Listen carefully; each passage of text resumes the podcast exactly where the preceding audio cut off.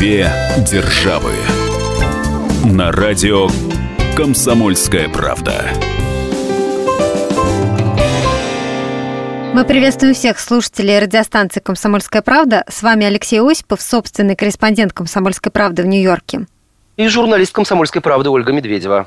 Тема нашей сегодняшней программы – отношение к молодым специалистам в стране.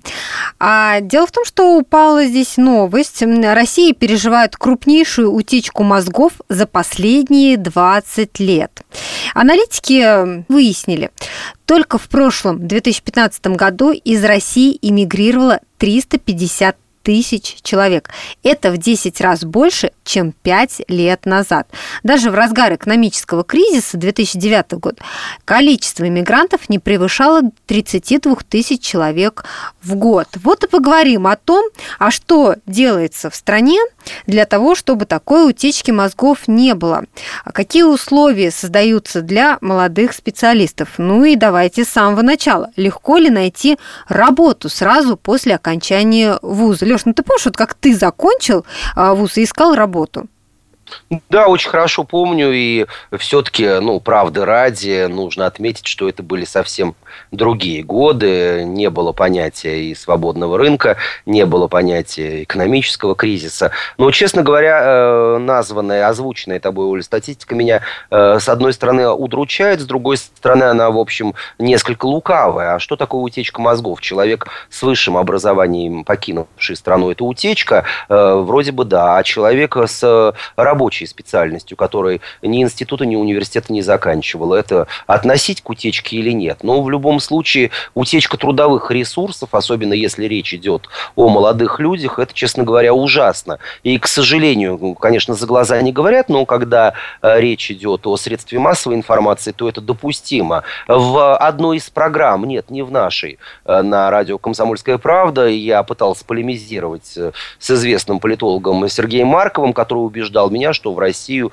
просто тянутся молодые кадры. А оказывается, нет, это не так. И, честно говоря, Э, меня, э, с одной стороны, это не радует, но с другой стороны, э, радует ситуация, что Что наши люди востребованы.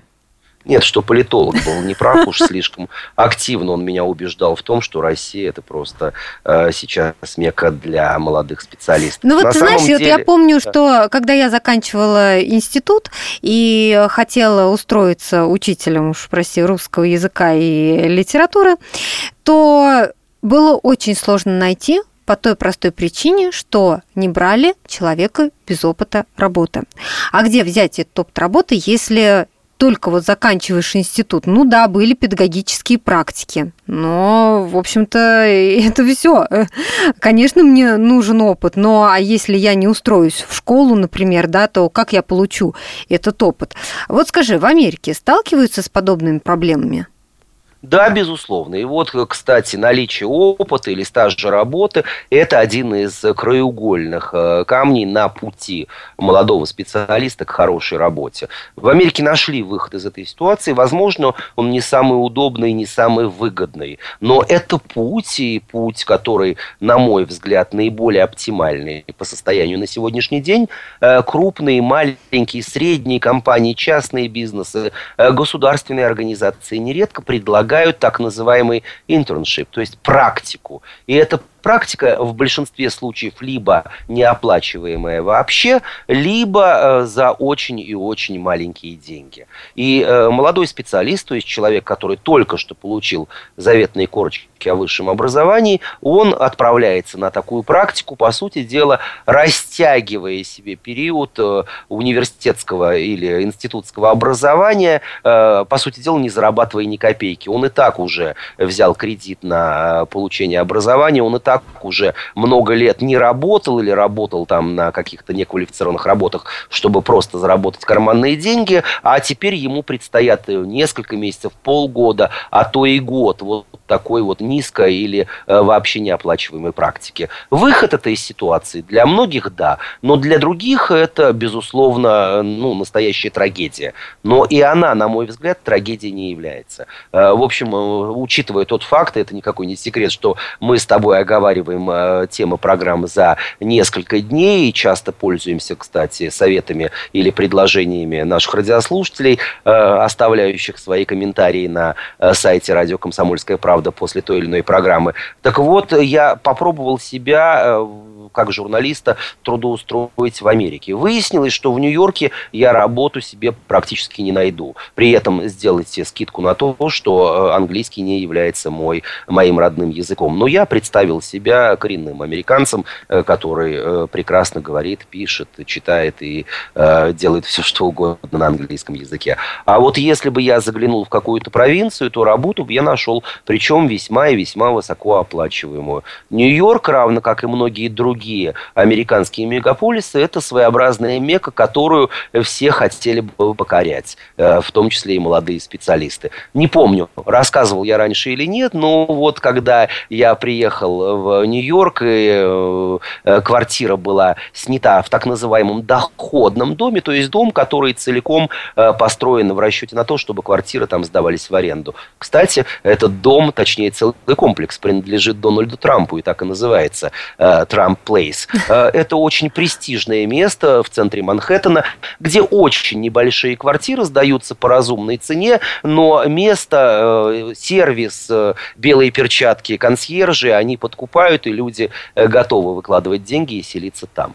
Так вот, я на протяжении целого года наблюдал забавную ситуацию, когда э, приезжали, видно было по лицу, ты сталкиваешься с людьми в коридорах, в лифтах, молодые люди э, после э, университетов, э, они э, сразу начинают загружать свою квартиру. Я просто так и вижу этих курьеров, которые заносили и дорогую мебель, и дорогие цветы, и рубашки из самых дорогих э, прачечных и химчисток, э, дорогие напитки и так далее, и так далее. Люди приезжали покорять Нью-Йорк. Не у всех, точнее, почти у всех это не удавалось. И спустя полгода, год на доске объявлений в подвале дома висели объявления. В 35-й квартире продается э, по смехотворной цене кожаный диван от самого лучшего американского дизайнера. Продаются запасы элитного коньяка и так далее, и так далее. Процесс покорения был закончен, все деньги были потрачены, люди э, возвращались либо в родные пенаты, либо искали работу в других штатах. Мы сейчас прервемся на несколько минут.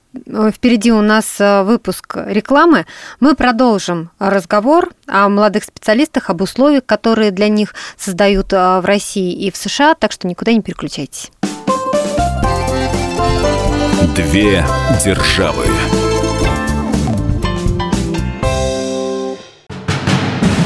Мы живем в горячее время. Войны, падение режимов, исчезновение стран. Предсказать заранее такое невозможно. Но увидеть, как на наших глазах меняется мир, реально. Путевые заметки нашего спецкора Дарьи Асламовой. Программу «Горячие точки». Слушайте по средам в 20.05 на радио «Комсомольская правда».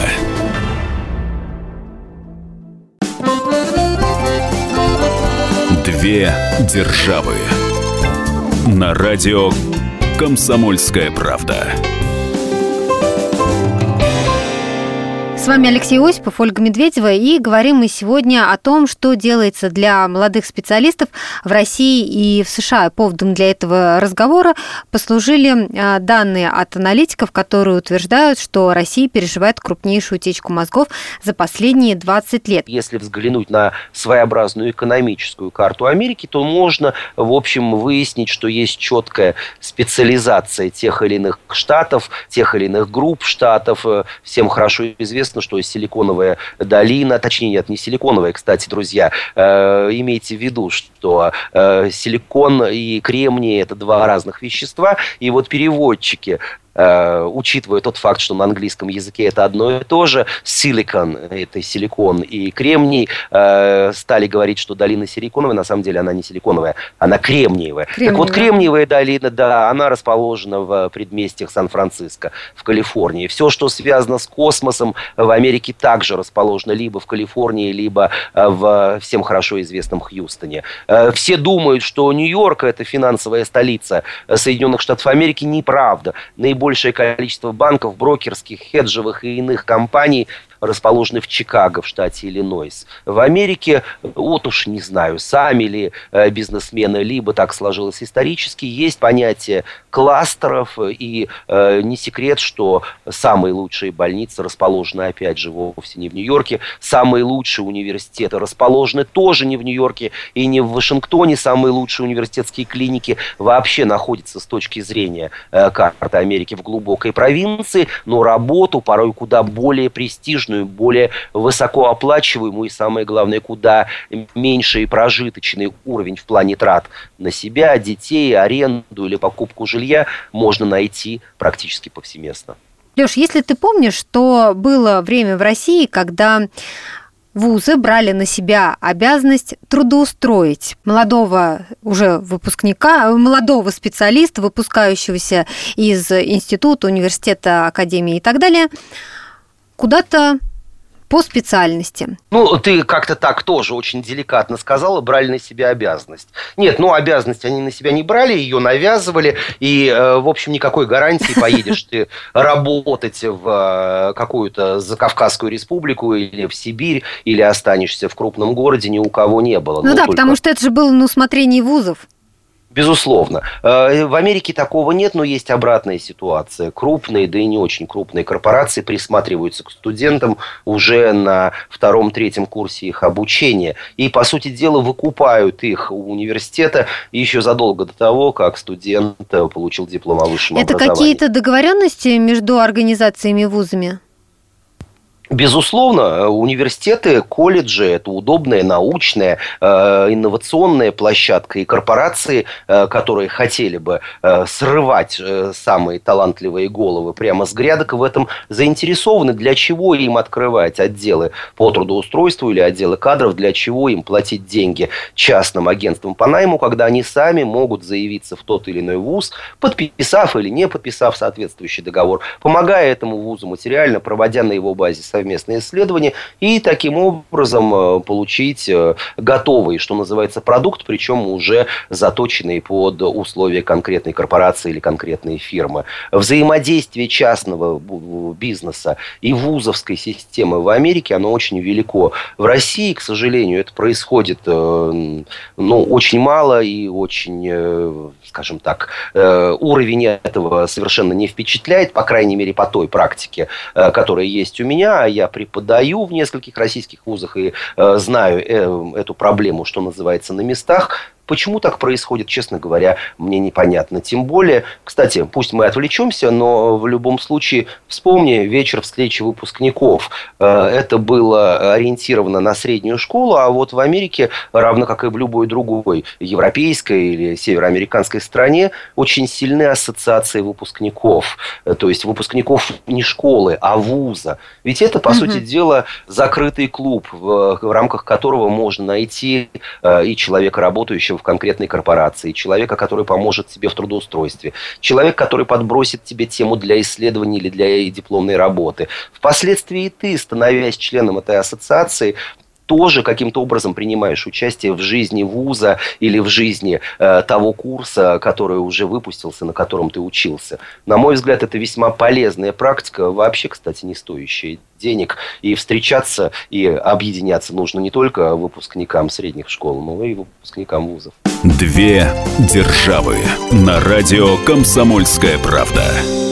Скажи, вот э, в России, например, я знаю, что до сих пор существует такая практика в регионах, когда, например, местная администрация оплачивает учебу студента, э, скажем, в городе, да, например, отправляют из поселка в город, оплачивают учебу с условием, что выпускником уже этот человек вернется и отработает определенное количество времени, ну, там 3 года, 5 лет, именно в регионе. То есть таким образом они этих специалистов не отпускают, а наоборот как бы выращивают, сами оплачивают им учебу и потом хотят, чтобы они как-то вот реализовали себя на местах. Есть вообще такое в Америке, когда переезжают учиться в другой город, а потом возвращаются на родину и там а, уже работают, или все-таки переезжают с целью, чтобы закрепиться в другом штате, в другом городе?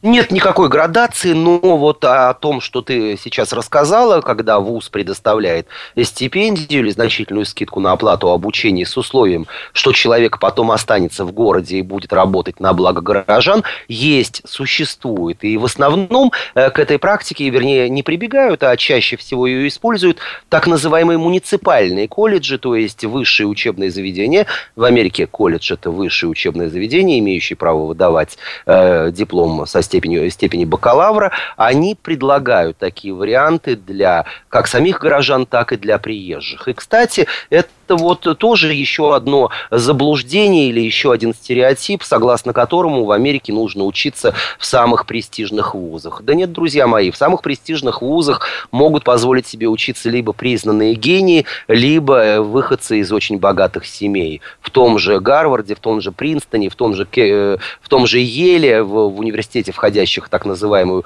Лигу Плюща, год академический э, может стоить 120-150 э, тысяч долларов. Это еще и не включая э, расходы на э, проживание, питание, одежду и так далее, и так далее.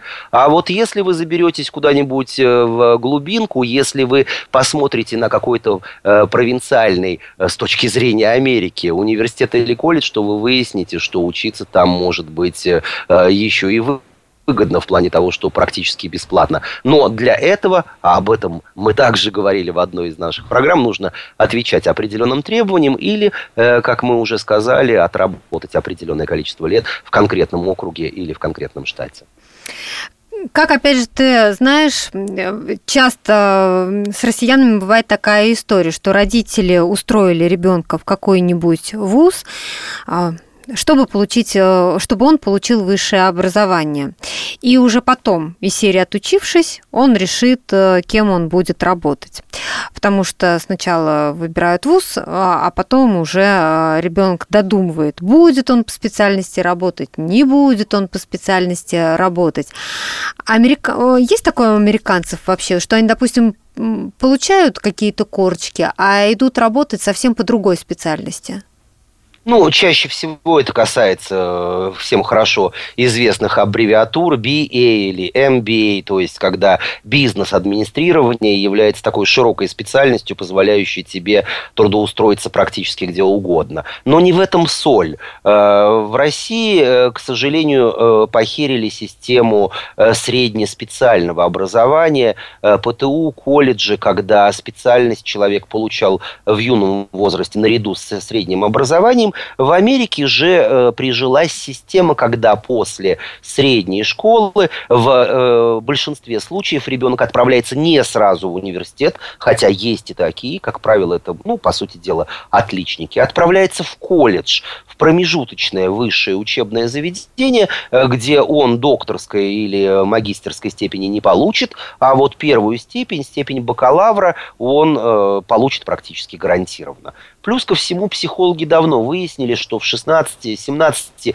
и даже 18-летнем возрасте э, человек еще не в состоянии выбрать свою специальность на все 100%. В конце концов, некоторые способности его в школе были, ну, если не загублены, то, по крайней мере, э, отодвинуты в сторону. Э, в конце концов, и рынок труда меняется от года к году. Сегодня популярна одна специальность, завтра вдруг рынок требует огромного количества программистов или юристов. И почему бы и нет? Почему бы не выбрать еще и специальность, пусть и в том секторе, который ваш, я имею в виду, например, гуманитарный или точный наук, но гораздо более четкую в соответствии с запросами рынка труда. И себя обеспечите, и родителям хватит, ну и уж э, для внуков и детей тоже подкопите. Так вот, э, колледж заканчивают люди в 21-22 года. Как правило, это базовые какие-то знания, скажем так, после чего человек уже на основании и собственных сформировавшихся мнений, и оценок, и, опять же, состояния рынка труда принимает более взвешенные решения. А продолжать ли ему высшее образование, получать высшее образование в принципе? Вполне возможно, что полученных навыков ему хватит на то, чтобы безбедно существовать еще много-много лет. Либо отодвинуть получение высшего другой э, академической степени на более поздний срок. Уличный опрос.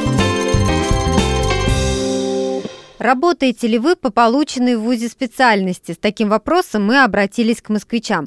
Давайте послушаем, что они нам ответили. Пять лет я мучился, чтобы получить диплом маркетолога. Ни единого дня по специальности не проработал, попал вообще в журналистику. И понял, что диплом, в принципе, совершенно ни к чему. Специальность выбрал просто потому, что мне это... Тогда мне это казалось маркетинг совсем не тем, чем является на самом деле. Я не работаю по специальности, которую получил в ВУЗе, потому что мне эта профессия разонравилась. Я получила профессию педагог, но работала я одну четверть. Надолго мне, видать, не хватило, но не важно. В данном случае выбор был совершенно искренним, просто не сложилось. Но поскольку я получала профессию педагога-филолога, то филологические вещи, они пригождаются на каждом шагу, и я работала корректором, литературным редактором. Большая часть моей профессиональной деятельности связана с людьми, а общение, грамотное общение, по крайней мере, верная постановка ударения в словах, очень сильно располагает людей к себе. Мы сейчас прервемся на несколько минут. Впереди у нас э, выпуск рекламы, а потом мы продолжим э, наш разговор о молодых специалистах. Две державы.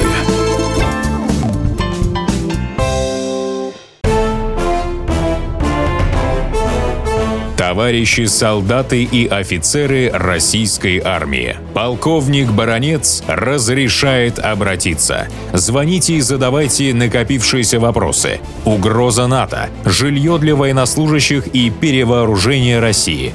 Обо всем этом Виктор Баронец знает лучше других. Программу «Военный ревю» слушайте по будням с 5 вечера по московскому времени.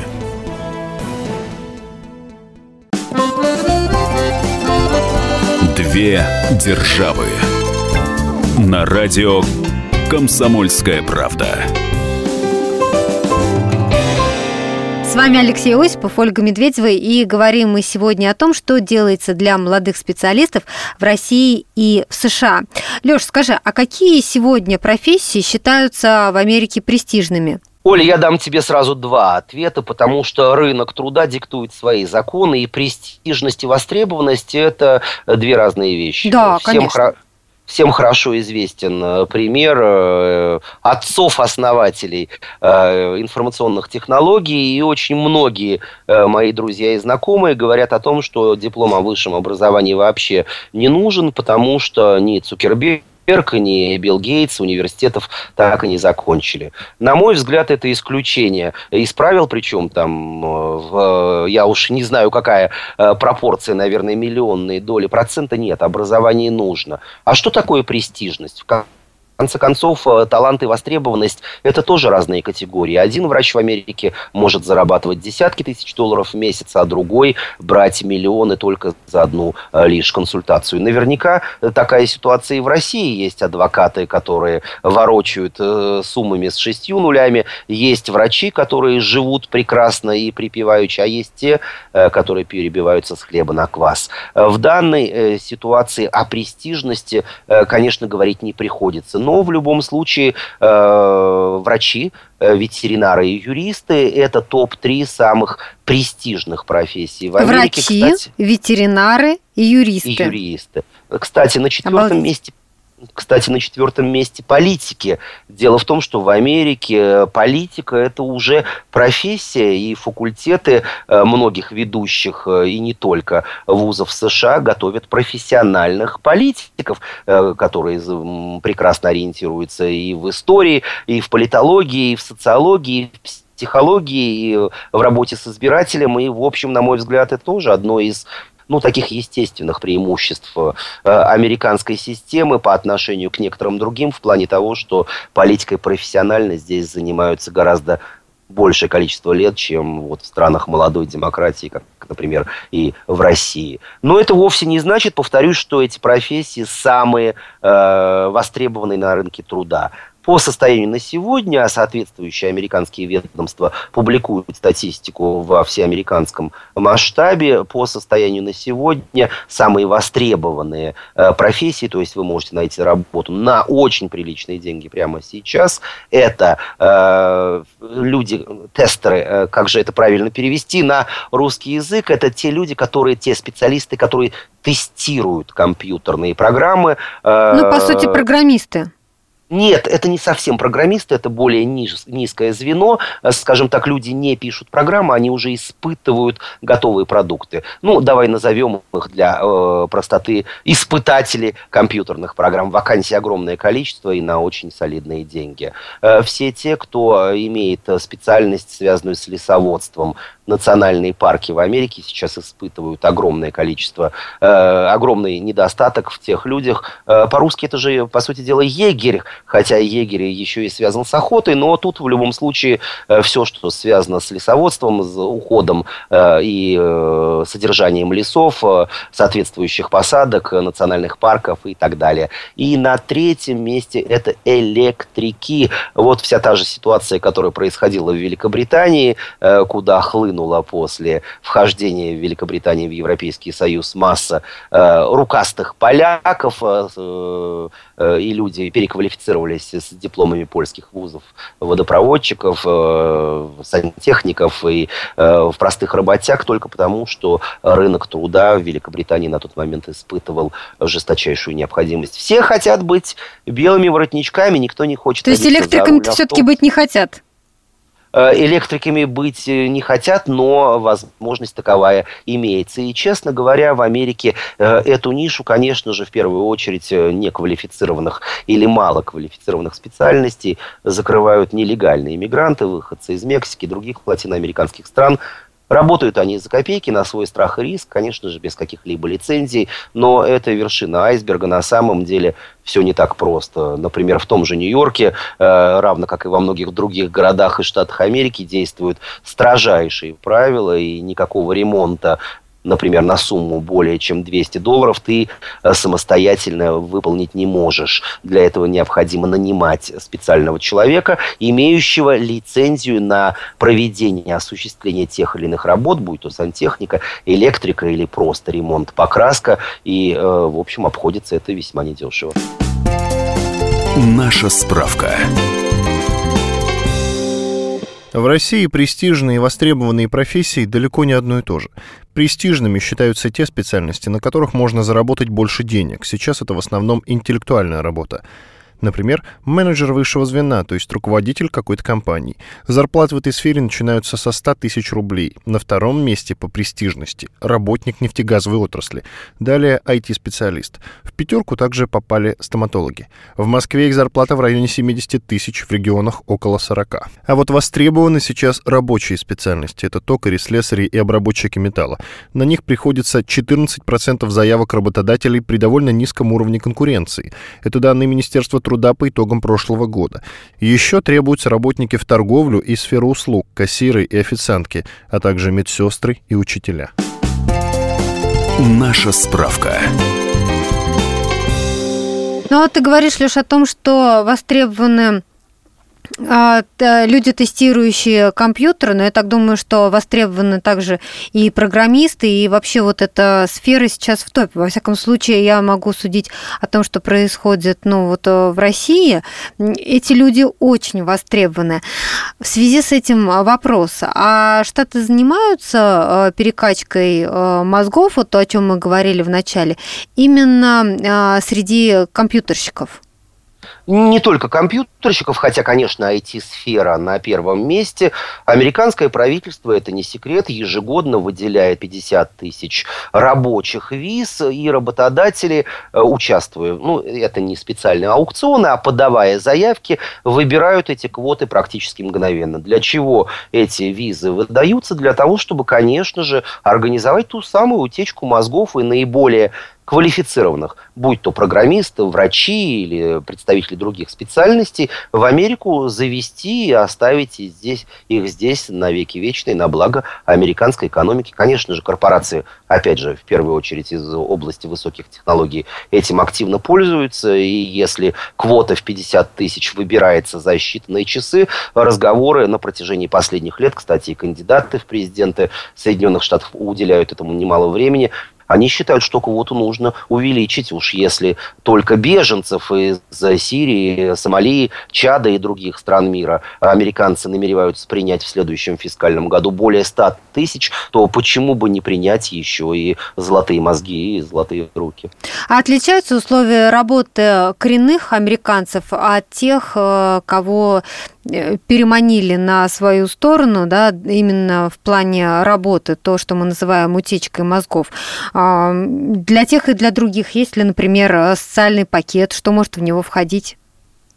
Нет, социальный пакет – это уровень благ, который вам предоставляет либо государство, либо э, компания, которая вас наняла. Все в данном случае решает э, конкретная ситуация. Если у вас рабочая виза от государства, кроме, собственно, визы, вы больше ничего не ждите. Частная корпорация будет выплачивать вам зарплату и, возможно, социальный пакет. Все зависит э, от возможностей и желаний хозяина. У всех, конечно, на устах история про невероятные свободы в корпорации Google или в корпорации Facebook, где можно кататься на роликах, где у каждого сотрудника есть один день, который он может за счет компании посвящать своим личным разработкам, э, свои креативить какие-то новые идеи и ничего не делать, бесплатное питание, э, детские сады, всевозможные кружки, э, оплата, ну, например, в крупных авиакомпаниях, билета для тебя и для твоего супруга или супруги в любую точку, куда летает эта авиакомпания, тут уже, что называется, фантазия работодателя как такового. Но если ты э, квалифицированный работник, которого переманила американская компания, собственно, государство тебе не заплатит ни копейки. Мы сейчас прервемся на несколько минут. Напомню, что мы обсуждаем сегодня условия, которые создают в России и в США для молодых специалистов. Никуда не переключайтесь, вернемся через пару минут. Две державы. Разгадать планы Владимира Путина не под силу даже западным спецслужбам. Но я, Эдвард Чесноков, знаю, чего хочет наш президент на самом деле. Каждый четверг вместе с вами в прямом эфире разгадываем мотив очередного поступка Путина. О чем думает и что планирует Владимир Владимирович. Слушайте и звоните в программу «Вождь» по четвергам в 20.05. Время московское.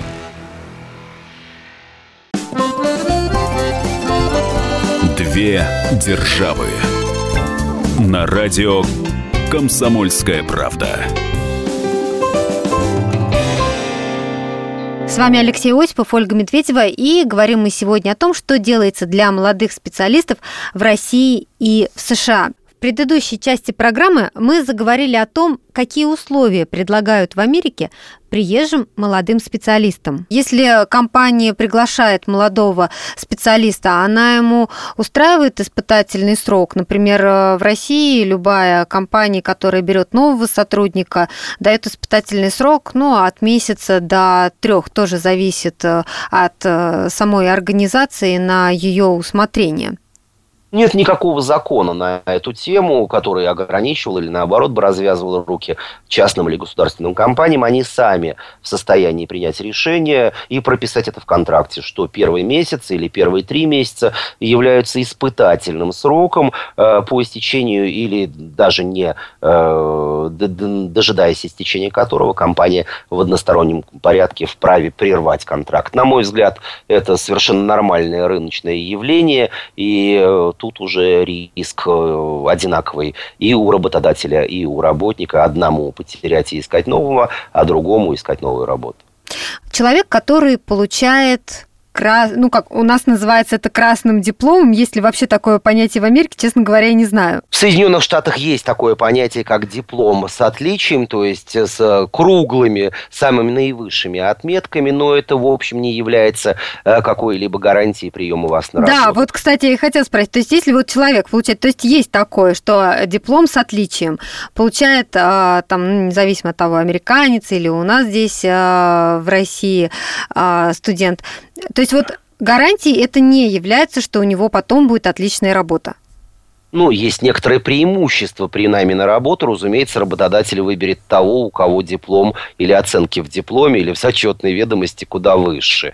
Серьезно, работодатель и... обращает на это внимание, потому что недавние наши исследования показали, что работодателям абсолютно все равно, какие оценки в дипломе, какого он цвета, синий он или красный, потому что все познается на практике. Безусловно, но в Америке есть еще один механизм э, дополнительный. Понятно, что он не является важным или э, каким-то решающим, но все-таки большинство корпораций, большинство служб по трудоустройству требуют при оформлении человека на работу или при соискании э, его на ту иную, той или иной должности еще и рекомендательные письма. Эти рекомендательные письма могут быть написаны профессорами, преподавателями, деканами, то есть тех людей, теми людьми, которые принимали участие в э, образовательном процессе э, конкретного э, человека, и эти письма порой написанные в той или иной форме с определенным достаточным или недостаточным количеством комплиментов, похвал и хороших характеристик могут играть серьезную роль. Есть такой стереотип, что если у тебя диплом о высшем образовании, то в Америке э, любому легко найти работу, именно поэтому там любой ценой стремятся приехать э, в эту страну. Но получается, что это не гарантия стереотип действительно существует, работы в Америке действительно много, но это вовсе не значит, что ваш диплом, особенно, увы, диплом российский, будет оценен по достоинству. В конце концов, не забывайте, что для переезда на работу в другую страну необходимо иметь определенный статус – а точнее определенную визу. Друзья, не верьте всем тем посредникам, которые предлагают в интернете или на столбах, или в газетах переезд, поиск или помощь в поиске работы в Америке. Это практически невозможно. Напомню, что иностранных специалистов, еще раз подчеркну, специалистов Америка готова принимать в количестве 50 тысяч человек в год. И вся эта квота практически мгновенно ежегодно расхватывается представителями э, крупных IT-компаний компании. То есть найти работу врачом, находясь в России и не имея, э, или пусть даже имея туристическую визу, э, в Америке невозможно. Все, что вас ожидает, это неквалифицированная, грязная, что называется, работа, переход в соответствующий уровень нелегала, ведь в конце концов туристическая виза когда-нибудь закончится, и более того, э, нанимаясь на работу в Америке, имея статус туриста, гостя, вы уже нарушаете закон поскольку на собственной визе есть соответствующее указание. Ну, потому что, что трудовую же визу надо оформлять, если уж... Безусловно, разрешение на работу, туристическая виза в Соединенных Штатах не дает. Это не просто предупреждение, это грозное предупреждение. Вам грозит и серьезный штраф, и высылка из Соединенных Штатов, и запрет на появление в США как минимум на 10 лет, а могут запретить и на всю оставшуюся жизнь. Поэтому с высшим образованием, средним или с профессиональным э, найти работу в Америке легко. Вопрос только в том, э, в каком статусе вы приедете или намереваетесь приехать. Я по сути дела, заклинаю всех тех, кто пытается воспользоваться услугами недобросовестных посредников. Знайте, что и добросовестных посредников на этом рынке практически не существует. Количество мест для иностранных специалистов, оно весьма и весьма ограничено. Американский работодатель должен доказать, что именно на эту ставку, именно на эту должность он не может найти специалиста соответствующего профиля в Соединенных Штатах Америки, Разумеется, американцы защищают и свой собственный рынок труда. Зачем им плодить безработных и ввозить э, специалистов из других стран мира, когда свои должны также на, на благо Родины вкалывать. Так что будьте аккуратны, и э, не все так просто, как это обещают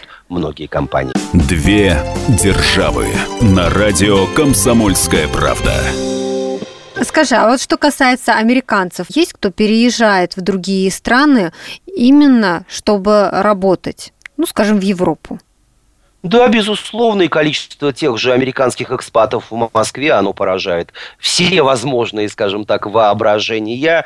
Э, дело в том, что Соединенные Штаты являются и э, принимающей стороной, и домом для большинства международных корпораций. И, соответственно, есть такой институт, такой механизм, э, мы тоже употребляем это на английском языке слово relocation, то есть переезда. И, как, например, журналист «Комсомольской правды» переезжает из бюро расположенного в Вене, в бюро, расположенное, ну, допустим, в Нью-Йорке или в Тель-Авиве. А, так вот, штаб-квартира корпорации, расположенной в Америке, имеют отделение компаний по всему миру, и специалисты, американцы в частности, с удовольствием переезжают. Кстати, буквально два дня назад на э, соседской двери, вот в моем доме я увидел э, приглашение зайти на вечеринку, э, которая планируется на ближайший уикенд. И когда, а я знаю эту молодую пару очень хорошо, Э, поинтересовался у них, а по какому поводу мы гуляем. Они сказали, что уезжают на 4 года в Мьянму, бывшую Бирму. Э, они оба работают в одной из международных таких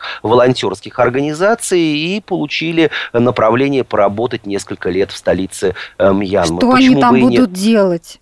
Это уже э, вопрос, который я узнаю, ответ на который я узнаю несколько позже, уже на самой вечеринке. Но переезды, relocations, они существуют, и многими американцами воспринимаются не только позитивно, но и оговариваются в контракте, что хотя бы раз в пять лет компания должна их перебросить в другой штат, в другой город, в другую страну или на другой континент. Ну а по возвращении они потом возвращаются в эту же компанию?